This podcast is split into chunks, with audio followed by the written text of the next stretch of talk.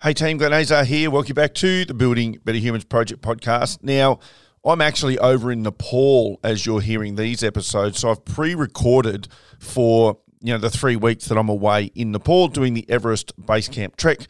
So I just thought I'd let you know that because often I record these things live, but this is a situation where I wanted to make sure you kept that content coming out to you because when you think about it, we are literally on that back end run into the end of 2023. And I've always maintained that it's important to keep pushing so that you have a good opening into 2024. Whereas a lot of people will be winding down now. They're in party mode, which is cool. They're coming to the end of year, which is cool. They've earned all of that stuff. But just keep our eye on the prize of, well, how do I want my 2024 to start? If I want something different, then this is an opportunity for us to do something different. So just think about that. Now I'm back on the Eric Thomas thing, you know. So this week, well, the week that I'm recording this is I, listened to this whole sort of 18 minute video of Eric Thomas that really resonated with me personally, and I hope that you find a message in some of these things as well. And as I said on Monday, this was about um, having the capacity to understand, explain, and justify maybe uh, the way I operate, the tempo that I operate at, because I sometimes have felt that my nature is a little bit extreme and maybe, maybe I need to tone that back a little bit. But then the other side of me goes, well, I, I like all the things that I do and I love what I'm achieving and the people I'm achieving it with. And why would I want to tone that down? Now, if you love sitting on the back veranda and drinking a cup of tea and looking out over your property, and yeah, of course, go and do that. But for me, I just know that I just don't settle with that sort of stuff. And I, and I use Kokoda and Everest base camps near Kilimanjaro's and all of these trips that I do as my place that I settle. But when I'm here, man, I'm running at a tempo that I just don't know how to slow down. And the other thing that came up in the Eric Thomas video was uh, he talked about he's talking to these older athletes, and when I say older, they're kind of you know thirty, and they're playing against younger kids, you know, older teens into the early twenties. And he just says the thing about you girls is that the girls that you're playing are younger than you. So they're going to come out with enthusiasm. And, and I'm paraphrasing here, but they're going to come out with enthusiasm. He said, but in the second half or the fourth quarter, that's when you get people. That's when they're going to fatigue, they're going to get tired, and that's when you're going to know who's done the work. And that reminded me of a quote in the army when they really pushed us to be physically at the best we could be. They had a saying that said, Fatigue makes cowards of us all. So it was this idea that you owe it to yourself and your team to be as physically ready as possible because no matter how hard and tough you think you are in a battle situation, once you become tired, then you become a coward because you're looking for ways out. You don't have the capacity to keep doing the thing.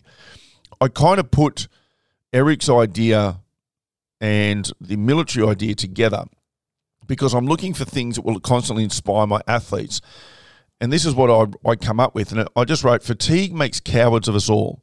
The fourth quarter, the second half, that's when talent goes away, and those who have the desire, the passion, and have done the work will come out to play. That's really important. Those who have the desire and the passion, that's most certainly who, who I am and how I feel about what I do. But then the key piece, and have done the work, come out to play. Now, why is that important to me? Well, like I said on Monday, I am in the second half of my life. I'm not in the fourth quarter yet, but I'm certainly in the second half. I'm in that stage of life where people start to wind down. They start to feel like, you know, I've had a pretty good life and I've, I've run a really good race as far as my work and my kids are growing up. My youngest daughter, for me personally, is learning to drive. You know, she's coming close to finishing school, and my oldest daughter's 28. So when you think about it from that point of view, I'm at that stage where I can kick back and relax. I've done the work. I've built this whole body of thing. I'm financially secure without being wealthy, I might add, but you know, I, I don't have stresses. So all of that's good. But do I want to just wind down in the last quarter? Or do I want to be that that player that just keeps going, like I said on Monday? I want to crawl, crawl to the end of my life, not walk in there as if I've got a heap of juice left because I didn't use it. So that's how I'm justifying the fact that I'm working hard still. I'm not ready to wind down. I'm honestly not. And the people around me, I think, would be incredibly disappointed if I was. And so, for me to be the anomaly, I have to act like one. So, that all the things that I'm doing that I sometimes feel like you're a bit extreme, mate, maybe you should tone it back. But I know that's not true. I think the world needs people like me It needs people like you. It needs people in every spectrum of life, from those doing nothing to those doing everything, from those with no talent and those with heaps of talent to those that are wringing the juice out of life and those that are just going along. Life needs it all. It really does. And so, therefore, there's nothing wrong with me. There's nothing wrong with you, however it is that you're interacting and acting in your life. You get to choose that so long as you are happy, healthy, and fulfilled. That's the first thing. And I am. And so long as you're not hurting anyone else, and I'm not. And probably the third thing is as long as you're not doing anything illegal, because that can get you in a bit of, bit of strife as well. So that's just what my thought patterns were after listening again to Eric Thomas. I hope you find some value in that. Fatigue makes cowards of us all. Go hard in your second half team. Why not?